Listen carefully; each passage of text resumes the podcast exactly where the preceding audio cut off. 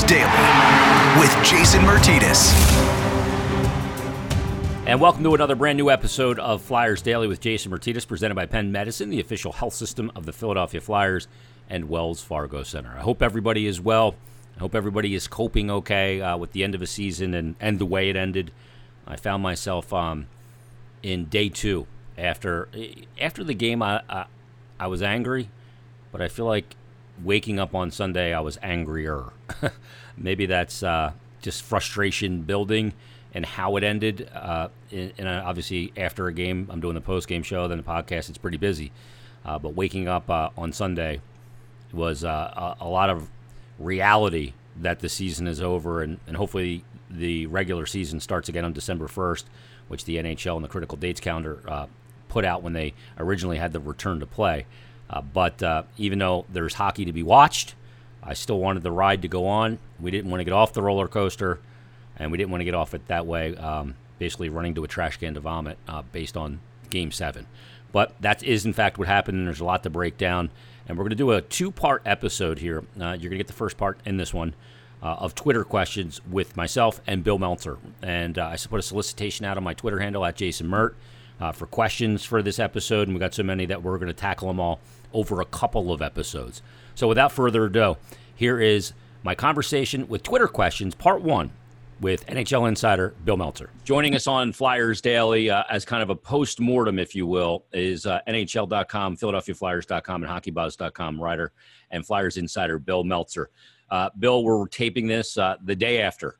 Uh, what's your kind of impression as you you lifted your head off the pillow this morning? What was the kind of uh, your your mood and kind of uh, takeaway as you woke up today? Yeah, you know, I, I'm not as we're recording this at the point yet where you're taking the big big picture of the season. You know, I'm still pretty disappointed about Game Seven. Um, there was just you know you, you, can you can accept the loss. Um, I, it was really a, a pretty disheartening kind of loss after you battle back that far to get it to a Game Seven. You know, I mean, I think you can look at the bigger picture that the season certainly was a success. He came one one win away from getting to a conference final for the first time in ten years. As far as the Flyers have gotten since since that point, you know they do his game seven of a second series. So you know steps forward. Uh, I mean, ultimately the Flyers really never got back to where they to where they were before the before the pause. Uh, it, it looked like it looked like in the round robin that they might. Um, you know, the Montreal series was was a struggle, and certainly the Islander series was a struggle. Um, and you can look at, you know, what went into the, the coming back and looking, you know, ahead. But I think that when you look at the game itself last night, it, it's pretty hard to feel pretty good about, you know, about how, how the series ended. It would have been, you know, I, I think that to see if, if you lose and you feel like you played something, you know, played, played a decent game, played, played your, played your B game even, you know, it, you, you can accept a little easier than uh, how really things went off the rails after about the first six minutes and never got back on. Yeah, yeah, you're right. They hit the post early on that Couturier redirect, and yeah. and once the Islanders scored, uh, it looked like all of a sudden somebody stuck a, a, siphoner in the gas tank and it was empty. I'll tell you, it was weird for me because last night I didn't feel great about the game going into it yesterday, but and, when yeah. it was kind of pretty obvious that they didn't have anything left and they weren't going to put together a competitive effort in that game. Um, maybe it was just because I was busy and I had a ton to do after the game with uh, you know doing all the podcasts and everything and I, I woke up uh, Saturday or what is this Sunday, uh, more angry yeah. than I was immediately after the game. I'm I'm angrier uh-huh. now as I'm able to kind of think about it. And look, they put themselves in a situation uh, down three yeah. one, and and a lot of that was like the yeah. game last night, self inflicted. So that you know, to, it's not an excuse that they they ran out of tank from an emotional standpoint. And, and I think that's one of the reasons why it is so hard to come back down three games to one is you know, finally the Islanders played last night for their season. They were playing to not go home for the first time. The Flyers had done that two times before, did it in overtime, were able to get away with it. But ultimately, uh, as you said, the Islanders proved out to be the better team in this series. Um, Bill, with, with, a loss like that at the end, um, th- and really this series, and, and, to some extent that Montreal series, it really kind of shined a light on areas of uh, improvement where they need to be improved. Uh, speed, uh, skill, goal scoring because you know playoff hockey, uh, you can be the seventh highest scoring team in the NHL in the regular season, but you need that guy that can bury it when things aren't going well, and that, that a slump buster is what I call him. Um, did it kind of Right. shine a light on, for you in those areas where they need to improve if they want to be a serious contender moving forward? Hey, it did.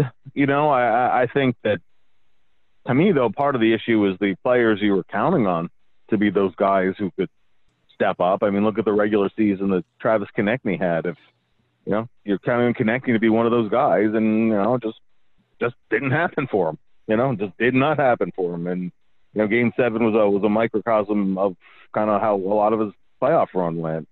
Um, you know, you certainly certainly it's nice to have like a, a when you can whenever you can add another high end guy, but you know the the bottom line is that uh, you know it, it took a long time for for players that you were counting on to be the guys who stepped up, and maybe in a, a game here and a game there they did, like like Claude Giroux in Game Six.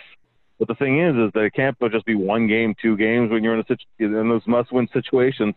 Those same guys have to, and there have to be other candidates to, you know, to step up as well. And uh, you know, I, I do think that, you know, you can look at the the roster that was put together, and um, you know, and maybe if maybe if the, you know, if the the series had happened, uh, you know, back in April, and it would have been, you know, or the end of April, maybe it would have been a different picture if you you go right in without the interruption. But that's not an excuse. I mean, every team every team dealt with the pause, and you know, you have to you have to gel at the right time, and you know, I, I think that there are there were certainly things that were exposed in both series, just in terms of you know you can forecheck this Flyers team. I mean that that was made very clear in both Mhm. series Yeah. that uh, you know when you when you bring an active forecheck against this Flyers team, they will turn pucks over. They you know will will struggle to get up ice at times. They'll you know they'll be their own worst enemies. These are a lot of those kind of self inflicted.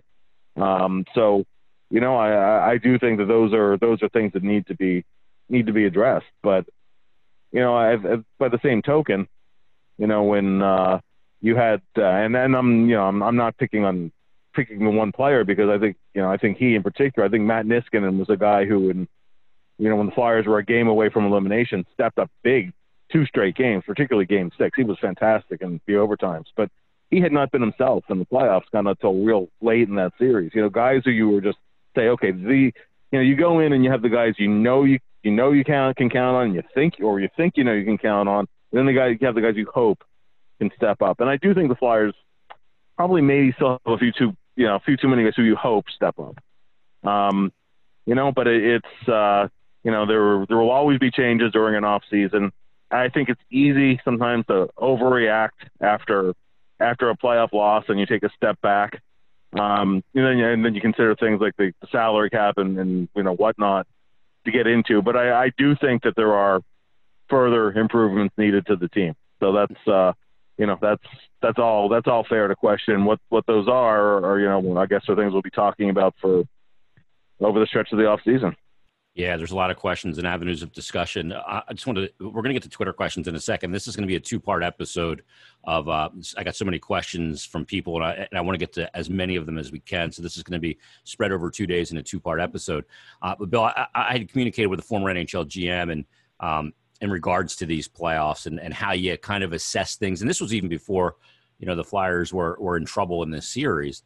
And this person just said to me, you have to be really careful not to overreact to this playoff because of the unique circumstances. And you know, I mean, players away from their families, some uh, some are, are, are parents with very young kids, some you know away from girlfriends, wives, you know, just your own bed, your pets, whatever.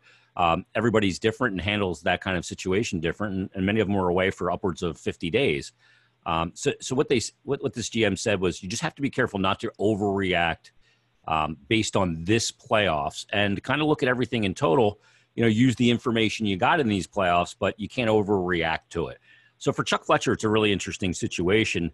He's got a lot of uh, UFAs on this team, and some guys that uh, obviously we we don't we're not we don't know yet if they won't be back, but presumably won't. He's got a lot of young players on the come. Um, but but as a byproduct of all that, and you know, one of the narratives out there, and you see it on social media, I do as well, is about the leadership of this group.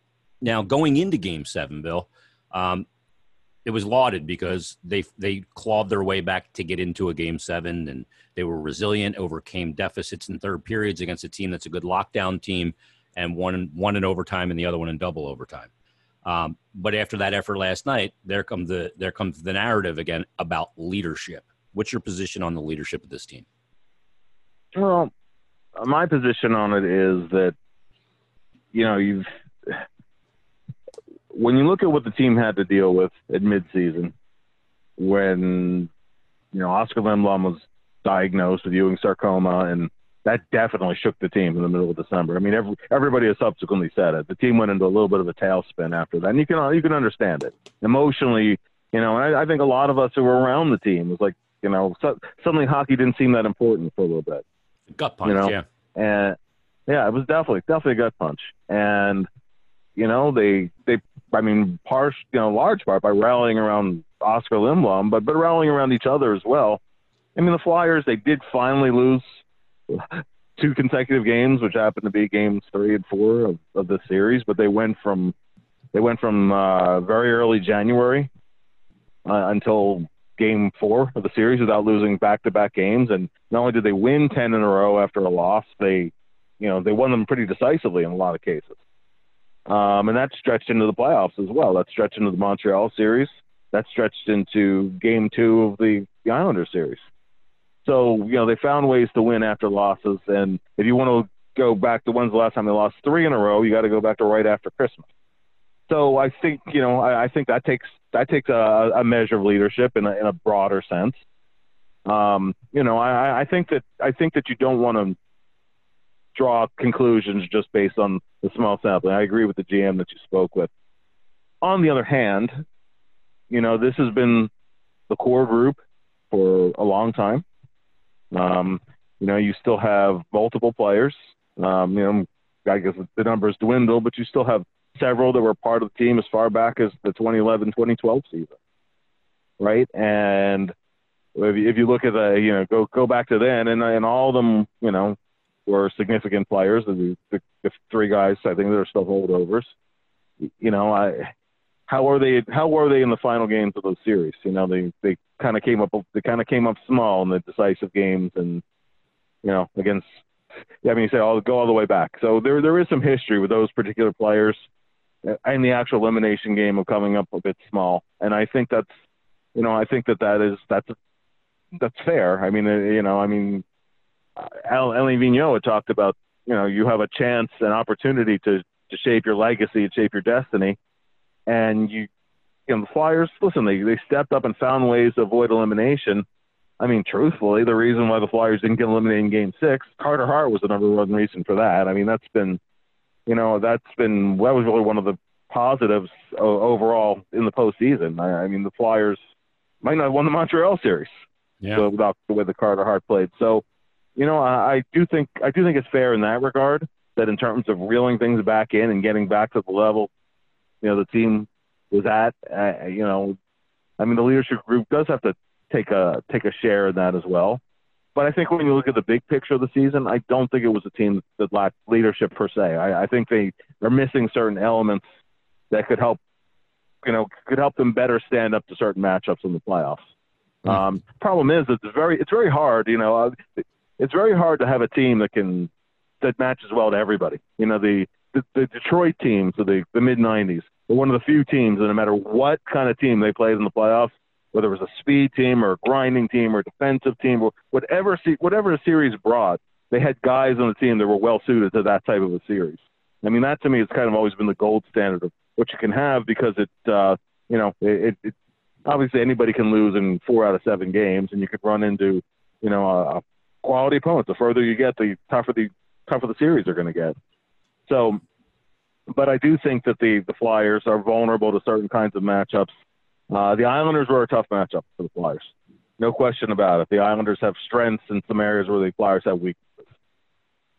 Yeah, and and they're such a big, heavy team. They do wear you down. Yeah, and precisely and, that. Yeah, yeah, and, and not only that, but the, you know, these the notion about the Islanders is that they're just so boring, right? but um, if you watch them closely, they're really not. they, they have some dynamic offensive yeah. players. Obviously, Barzal, uh, who had, I mean, he had an okay regular season. I think he had 60 points, but um, yeah. he showed how dynamic and how much he can change a game every time he steps on the ice. Beauvillier, we mentioned Anders Lee and Josh Bailey, and I mean, they got a hardworking fourth line. Um, But yeah, you're, you're absolutely right. Let's get to some of these Twitter questions. Dan Marcus tweets in, Bill. He says, Here's my question. He says, I'm concerned that our veteran core forward group, uh, Claude Giroux, Jake Voracek, and James Van Riemsdyk are paid like elite forwards, but unfortunately, based on their current production, no longer are. In this new flat cap world, how does Fletcher improve this team? So it's an That's, interesting uh, question. I mean, that is, a, yeah. yes, I was going to say, um, you know, it, it's, uh, I mean, you, you do have you do have to look at do you move somebody out from the core group? Um, because even if you were to free up some cap space and make trades, and you know, you're always putting a puzzle together. And you know, who are going to be your power play one guys, for example, right? Um, if you make changes on there, well, you know, then suddenly, you know, you're you're allocating your resources, you're spending your cap dollars based on what situations, what minutes, and who are your go-to guys. So if you're making changes in uh, who, who your, you know who your go-to guys are going to be, then you do have to think about making some changes. I mean, Claude Giroux has the he has a no movement clause, and you know, I, I mean, they could potentially, you know, and I'm not saying they will, but they, you know, I mean, they would be the first time a team asked a player. Yeah, yeah. it wouldn't be. Right, right. So, you know, I mean, it, uh, it's all, you know, it's it that that certainly is possible. Um, Voracek to me is a guy who, I don't know who who do you replace him with that, that's that's there. You know, it, it um, uh, you know, I I know that when Voracek, you know, is on his game, and he was one of the guys who actually stepped up multiple times during the playoffs. Maybe not so much in, in Game Seven among other players, but you know, he was he was one of the guys again going back to the Montreal series, the you know the three point game, and you know the Flyers ultimately did lose that particular game, but you know Voracek to me he's such a hard guy to replace because he's a guy who's both big and skilled. You know that still comes at a premium, big and, And can plus skilled, skate. and can skate. Yeah.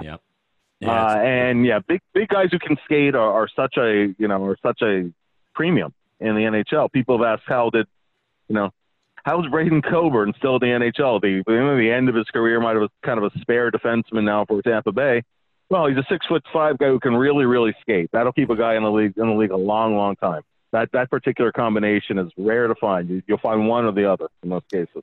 yeah. So And- you know if, if you if, yeah I mean, the other part of this. Bill, is uh, you know, and you just can't. You don't just grab a, a guy like uh, Giroux that's making eight point seven or eight and a half million, or and Jake Voracek who's got even more term. I think four years left on his deal, uh, Yeah. and James Van Riemsdyk who's got three. You don't just put him outside your front door and wait for the milkman to come to take the empty jug. When you trade a guy like that Right. too, you also get no team's going to say, "I'll give you a pick for one of those guys." In a flat salary cap world, um, Right. there's going to have to be an exchange of cap hit, and I guess you're trying to just come out a little bit lighter on the other side. But you're you're probably getting someone else's issue if they, if you deem one of those guys as your issue. you know what I mean? So you're just trading an issue yeah, for another. exactly. Exactly. And, and maybe you, you save a year of term, you know, maybe, uh, and the other thing too, when you have, it's a lot easier to, to eat cap space when the guy's a, a year away from being a free agent. You're, no, no team is going to take off, take on significant cap space, nor should they. If a guy has three years left, you're not going to take, you know, you're not going to take three years at 50% on, on, uh, JVR just to get it, just to get him out the door. Yeah. And Yeah. but then you know, but uh, I mean, other teams have scouts too, right? So you know, it it it becomes a as you said, it becomes a matter of salary cap matching, and also a matter, you know, also you can you hope to help yourself somewhat on a hockey level because otherwise you're just moving dollars around. I don't know if you're helping yourself. Um, you know, I think the Flyers will will add, will try to add some cap space this year. Um, you know, for example, uh, Justin Braun is a free agent this summer. Um, you know, do they do they not re-sign Justin Braun? Um, uh, Tyler Pitlick, who's making you know an even one million, maybe you re-sign him if, if he'll take a million again. You certainly don't go much higher than that just because of where the cap is at. And listen, the mark the, the cap is flat everywhere, but you have you know you, you have to open space where you can because you have players that are either restricted free agents who have to be re-signed and extended, or you have players that are, are very shortly coming up on that, and you know you gotta you gotta figure you gotta figure longer term as well, and then you gotta figure out about players who are either young and developing, the Morgan Frost types, or you know, or hopefully on the comeback trail, like uh, you know, like where's Nolan Patrick fit in for next year? Um, you know, it was it was really nice that Oskar came back, and I think that uh, given um given in the same off season that everybody else has in a camp, he'll be back to the player he player he was before the diagnosis. But you know, but there's there's a whole lot of whole lot of pieces you got to figure, and you got to figure other young players as well. You know, for example, if you let Tyler Pitlick go, well, is Tanner Laczynski ready to step in and, and bring you similar qualities at a cheaper price. I mean, that's that's a lot large part of it too. You're filling needs, which are also, you know, how much are you spending to fulfill those needs? And that, those are all, you know, those are all issues for for Chuck Fletcher to decide. But uh, when it when it comes to you know changing pieces around on the core, it's easier said than done in today's league. Yeah, and and you know Chuck Fletcher looks at it, and he, he's dealing with a ten thousand piece little mini piece puzzle that he has to put together because you got Carter Hart one more year on that ELC, and then he's going to be an RFA, and he's going to have to get paid. You have to consider those right. elements when when signing a guy to a contract. And if Pitlick goes to right. market, he could likely uh, get more than the million he got here, and more term than they could be willing to give as well. So th- there's a lot of elements to the equation, no doubt. Um, Bill, um, let's go right from that, and you know, one of the the hopes uh, for this team to to take another step forward um, like you mentioned, is is a guy like Nolan Patrick and a guy like Oskar Lindblom being back for a full season, and Patrick obviously being healthy enough to play and being able to fulfill some of his potential. Um, and uh, Sandus, Minnesota tweets and he says, "Should us fans rely on Nolan Patrick playing next year?" Uh, that, that's a yeah. I mean, impossible answer, uh, isn't it? impossible answer. Yeah, just because you know we don't really I mean, I know, that, I know a lot of optimism has been expressed, but you know, I mean, it, it, these issues have lingered for a long time. I, I think you have to have, you know, other contingencies. I mean, honestly, honestly, to me, one of the interesting things, you know, and it has it has another component to it as well, which I'll get to in a second, is uh, I think next season Morgan Frost makes a real push for the lineup. But if he makes a real push for the lineup and um, you know, and, and Nolan Patrick is able to play, then you're potentially looking at moving Frost to a wing, which I'm not against. You know, I mean, the Flyers have tried to, or have been kind of dedicated to developing as a center. They think his skill set works best at center. Um, but, you know, your contingency plan, if, uh, if Nolan Patrick isn't ready, is okay, you know, is Morgan Frost ready to be a third line center in the NHL? Uh, then, then otherwise you're looking at, uh, you know, moving Scott Laughton around again or, or trying to get another piece from the outside. So it, it, would certainly be it would certainly solve a lot of issues if uh, if Nolan Patrick is healthy and you know takes the next steps in his development after missing a year, and not none of that is guaranteed. So counting on, I mean, I, I think I think at this point you're, you know, at this point I would say cautious optimism is about the best you can hope for. Yeah, counting on maybe just the wrong terminology. Um, Jaden yeah. tweeted in, Bill, and uh, so did Mike Chia, and uh, they had very similar questions, so I'll give them to you both. Um, and we're going to dive into this one pretty good. He said, uh, "Could you?" Uh, Jaden said, "Could you see Chuck Fletcher diving into the trade market for guys like Gaudreau or Laine?" And Mike said, "Would you like to see the Flyers pursue a guy like Laine?" Not saying it would be an easy trade to pull off, but he's exactly the kind of guy the Flyers need, and his name has popped up in trade rumors. Um, so let's take it uh, first. Let's go to Patrick Laine. Um, he has become a three zone player um, this this past season, Bill, because when he wasn't scoring, yeah. he was an absolute um, just a net negative and a detriment on the ice. But he had he did develop that yeah. part of his game, um, and yeah. and he is a guy that's name has been out there, and he is an elite goal scorer. He's got. Uh, I mean, these guys are hard to find, and while his name is out there, I, I find it would probably be pretty difficult to get him. But that's also a team with a lot of need defensively. Uh, is that a guy yeah. um, that, that would fit the bill and, you know, that you would consider pursuing? Yeah. And as you said, he, you know, he, he's picked up a 200 foot game because, you know, without that, I'm very, I'm very leery of those kind of players. You know, I, I, I mean, I'm, I'm a believer that your, your real strength, what makes you a contender, comes down the middle, and then you round out on the wings. And with cap dollars being what they are, it's hard to do sometimes. So, you know, it, it's um, uh, if you if you can get him, he's a legitimate top line guy. So any anytime you're talking to somebody who's a legitimate first line guy, you know, and if you can make it work without ripping major holes elsewhere, then then I think it's worth worth talking about. It, it's not an easy trade to pull off, but certainly if you you know if you can work something out where you're just not completely mortgaging the future for you know for that, and if you can work it out cap wise, then absolutely I would have interest. Every I know that for the rest of his career, Johnny Gaudreau's name is going to come up. You know, and he's he's an electrifying player and and all the rest of that. I don't think Johnny Gaudreau's what the Flyers need to to make a, a run for the Stanley Cup Finals. In although you know he's also he's also a legitimate first line player. The problem with Gaudreau is he still has some limitations to his game, and part of it comes from being as small as he is. You know, it was like when as now now mind you, if he steps up in a in a playoff like Danny Briere does, which, which Gaudreau really has yet to do, although he had his best playoff run this year so far in his career. His previous playoff runs had been a little short of expectations. But if he ever were to have a run like that and just get super hot in the playoffs, and then you live with whatever deficiencies there were. But I know, I know with Danny, Danny, you know, it wasn't that Danny didn't try defensively. He was just at a disadvantage. He was in mismatches in a lot of cases. So, you know, you're gonna have you're gonna have to live with the good and the bad. And if he's not scoring, you know, then there's some negatives there. And when you figure as to you know, how much those players cost against your cap, I'm just I'm just a little leery because again, to me, your real strength comes from the middle. Yeah. Um, I'll, I'll take a two-way guy who scores less.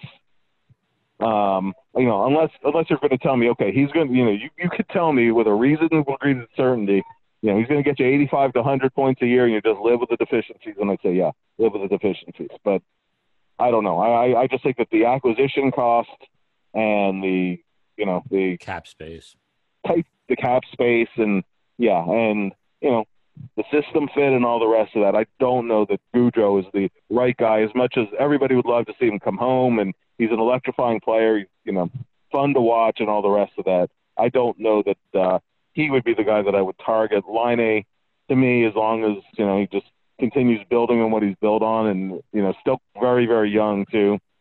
Um, you know, I mean, that would be that'd be great if you can do it. But I mean, again, all these are easier said than done. Sometimes, sometimes it's the making two lesser moves that uh, ends up having a bigger, yeah, more beneficial impact over the course of a season on, on how the pieces fit together. So, you know, the star names are always fun to track, but I I think that what might be more doable is some, uh, you know, again some some lesser names that are out there that you that just fit your needs. Yeah, with Laine being a three zone player this past season, and Paul Maurice did a good job with him out in Winnipeg. Yeah. Um, he, he's not a 30 goal scorer. He, he, might not even be a 40 goal scorer. He's a potential 50, you know? Uh, right, right exactly. I mean, he's exactly. a unicorn in hockey. There's not many of those guys in today's game. And, and then you talk about the release on the power play and, and, and every element of it. But, but again, uh, those are guys that teams don't like to give up either. So it's, like right. you said, it's, it's a lot easier said than done. Uh, Bill, I got a bunch of questions here, and obviously in regards to guys being moved and how they reshape this roster. But uh, Andu Sports 21 said, What types of moves should be made this offseason? He said, I could see any of JVR, Ghost, or Jake potentially moved.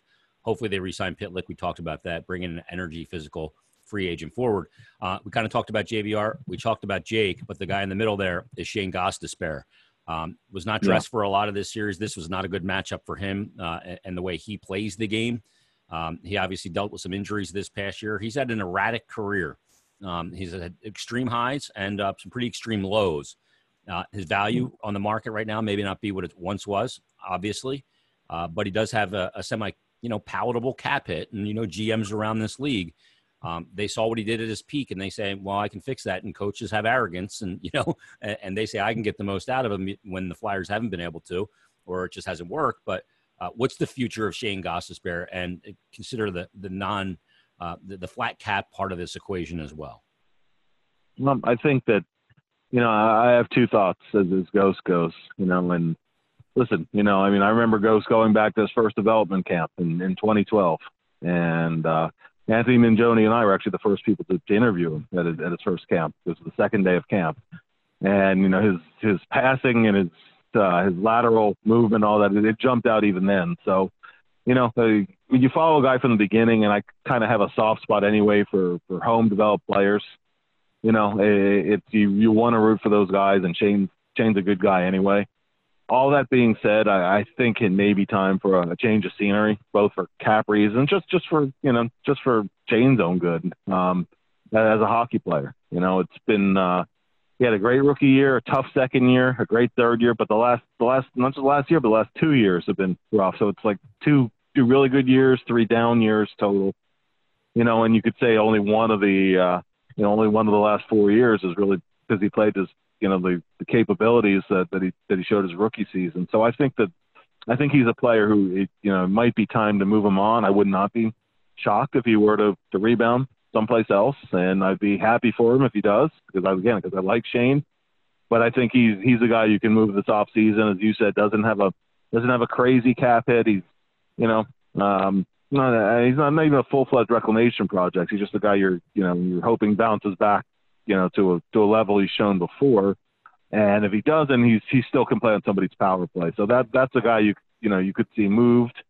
Uh, we we discussed James Van Riemsdyk a little bit. Having having three years left on his term, that's a lot, you know. And and JVR, you know, last season had he not missed time with an injury, probably would have had a 30 goal year. Um, but you know, JVR JVR, even though he's you know, and JVR, I think actually has worked on being a more complete player. I don't consider him a lazy player, but he's one of those guys who sometimes that you just don't know what you're going to get out of him, and he tends to be very, very, very streaky. You know, and um, he did did score goals in back-to-back games in the series, but there are there are times where JVR struggles to make any appreciable contribution. You know, he made he did make a couple you know underrated plays without the puck, but but at the salary level and at the term, he needed to score goals you know, and um, uh, you know, could you move him? You're probably you're probably taking, you know, money back. Um, you might you might be able to get somebody with two years left on their contract rather than three. Um, I don't think you're going to get an expiring contract back for him unless it's a significant talent difference. So, you know that that's a guy you might see moved. I think it's again a little easier said than done. Uh, both with both with JVR and with Ghost, I think that when you're figuring right now as to who you protect in the expansion draft after next season, I think both guys right now would be guys that be uh, on the exposed list, and I think Ghost is the guy who might be claimed. It's very interesting. It's it, that's going to be an interesting dynamic of this off season for sure. Um, Bill, uh, this is going to be a two part episode. That's the the Twitter questions, but I want to talk about one thing before uh, we take the uh, the break for this episode and pick it back up on, on the next episode. There's two guys that I'm really interested in. Um, and, and I think that the teams that they play for um, are looking for help defensively. And they are also guys that um, kind of fill exactly the need for the Flyers. They're going to bring some speed, they're going to bring some skill, top six players. And the guys that I'm talking about are William Nylander with the Toronto Maple Leafs and Nikolai Ehlers with the Winnipeg Jets. Um, both teams are in desperate need of defense. We know the Flyers have a deep defensive prospect pool, and uh, they have a lot of guys here uh, with Zamula coming, Cam York, who's going back to the University of Michigan. Uh, both players are in their fifth year in the league. Their numbers are unbelievably similar. Yeah. Cap hit for Ehlers yeah. is six. Uh, the cap hit for William Nylander is seven and a half. So there's a little bit of a difference there. Um, each are 24 years of age. They're about 100 days apart in age. Um, they rough their peak seasons. You know, Nylander this year in 68 games had 31 goals and, and, a big year for him. Ehlers has gotten to 29 once, and this year he had 25, and he's got had 25 twice. Um, these are two players that I would be very interested in, and I think that the Flyers, without emptying a cupboard, uh, could uh, make a really good hockey trade. Which each of, each of those two teams? What do you think of those two players in particular? Yeah, you know, I think generally speaking, I prefer trading out of conference. Mm-hmm. I, I, have no great desire. I have no great desire to help the Maple Leafs. Yeah, uh, and, and they traded with Winnipeg last year yeah. to get the rights to Kevin Hayes. right, right.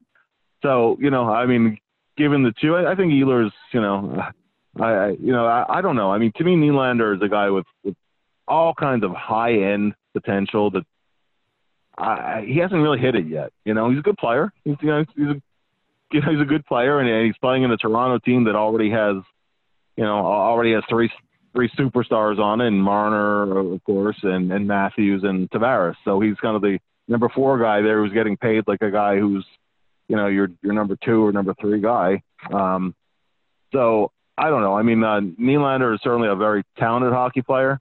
Between the two, I would probably target Ehlers, and uh, I would as well. You know, and yeah, so that that would be that would kind of yeah probably where I would go. Now, you know, if you if you could work out a hockey trade that makes sense for Nylander, and it does mean helping out Toronto meet some needs, you're also meeting some of your own needs too. So, you know, it could be a trade that potentially helps both sides. But I think I think as a team that's in conference that uh, has some very specific flaws and has some very you know well-defined cap needs too. You know, I'm not I'm not I'm not too eager to help them out. Yeah, yeah, be, and you don't want uh, some like if you traded like a Cam York and that kind of deal, and watch yeah, Cam York yeah. just turn into this all-world player, and you're seeing him in your conference yeah. all the time for a decade. Uh, mm. that, that make, takes a little more sting. You put you ship them off to Winnipeg, it's like going to Siberia. yeah, yeah. so, um, two two names I think that, will be interesting to keep an eye on, and, and we know that those Kevin Cheveldayoff and of course Kyle Dubas with the uh, the Leafs are going to be some guys that are going to be active this offseason as well because they both uh, did not perform up to the standards they had hoped for. So, um, and both of their windows they feel are pretty wide open right now, especially uh, the Leafs with that. You brought up the, those forwards with Marner and uh, you know you t- Matthews, Tavares, but uh, they just need help on the back end. Barrie's UFA. Freddie Andersen, there's talk in there that he could be. I know Dubas has told him now apparently that uh, he's not being shopped, but that doesn't mean he won't be traded because you don't have to be shopped. Somebody has to just call, make you a deal. and we see yeah, Jim Rutherford sure. already, already get active with uh, Toronto, uh, albeit overpaying for uh, Kasperi Kapanen in that in that deal. But uh, Bill, that's part one of Twitter questions. Great stuff. Uh, I know that uh, everybody is still stung a little bit by not, not, maybe not necessarily the fact that they went out in the second round, but the manner in which Game Seven looked and overall how the two rounds of the playoffs looked, where they never really seemed to be able to assert themselves to what we saw in that regular season. And it's it's opened up a lot of question marks. So we'll deal with the questions as we go. Um, great job on this episode. We'll do it again tomorrow. Thanks for doing this. Oh, my pleasure. And thanks to Bill Meltzer. That is part one. We'll bring you part two coming up on tomorrow's all brand new episode of Flyers Daily with Jason Myrtetus, brought to you by Penn Medicine, the official health system of the Philadelphia Flyers and Wells Fargo Center. Supporting our Flyers, Penn Orthopedics creates the ideal care plan with treatment options fueled by our own world renowned research, doing what once seemed impossible so you can too. Another reason why your life is worth Penn Medicine. Learn more at pennmedicine.org slash ortho and give them a follow on Twitter at Penn Medicine. Uh, we'll have another brand new episode. Again, part two of Twitter questions will come up tomorrow. If you're hearing this today, you can hit my Twitter up, and uh, you'll find that tweet on there for the solicitation for questions. And if you post one, uh, Bill Meltzer and I will get to it in tomorrow's episode. Also, just wanted to say quick thanks to everybody that uh, listens to the podcast and has loyally listened to it. Uh, because we started this thing in, I think it was the 29th of January, so basically February. And we launched the, the Flyers Broadcast Network in this particular podcast or show, whatever you call it. And I just want to thank everybody because it quickly rose up the charts, uh, the Apple iTunes charts and the uh, Spotify charts. And I'm happy to report because of all of you guys that listen to Flyers Daily and do so faithfully that it is the number one Flyers podcast. Um, it is it, performing in the top five in the United States and routinely in the top 20 in uh, Canada. So it is a very well rated podcast, and that's because you guys have been so loyal to it. You're a part of it, which is, I think, really important because uh, of the correspondence via Twitter questions. Um, I think that's a big element uh, of this podcast and uh, the correspondence that those ha- that have tweeted um, or sent emails as well uh, that you brought to this equation. I think is a reason why it's been successful. It's been a blast to do. I'm humbled by the success of the podcast and how quickly it happened. I can't wait to build on it further. Um, and we're going to keep doing it. It's not going away. Uh, but uh, just wanted to send a quick heartfelt thanks to everybody for their loyalty to this podcast and to this product. And uh, I really appreciate it. The Flyers appreciate it. And uh, we'll continue to strive to bring you great content each and every time uh, that there's an episode for you to consume. So thank you very much. If you have left us a rating and review, thank you. If you haven't left us a rating and review, I would love it if you did. Um, that helps other Flyer fans and other hockey fans find this podcast. So if you go on iTunes or whatever, however you consume your podcast, and you can leave a rating or review, uh, I'd be forever in your debt. Uh, everybody, have a great day. Enjoy your afternoon, Labor Day. Enjoy the holiday, and we'll talk to you on tomorrow's episode of Flyers Daily.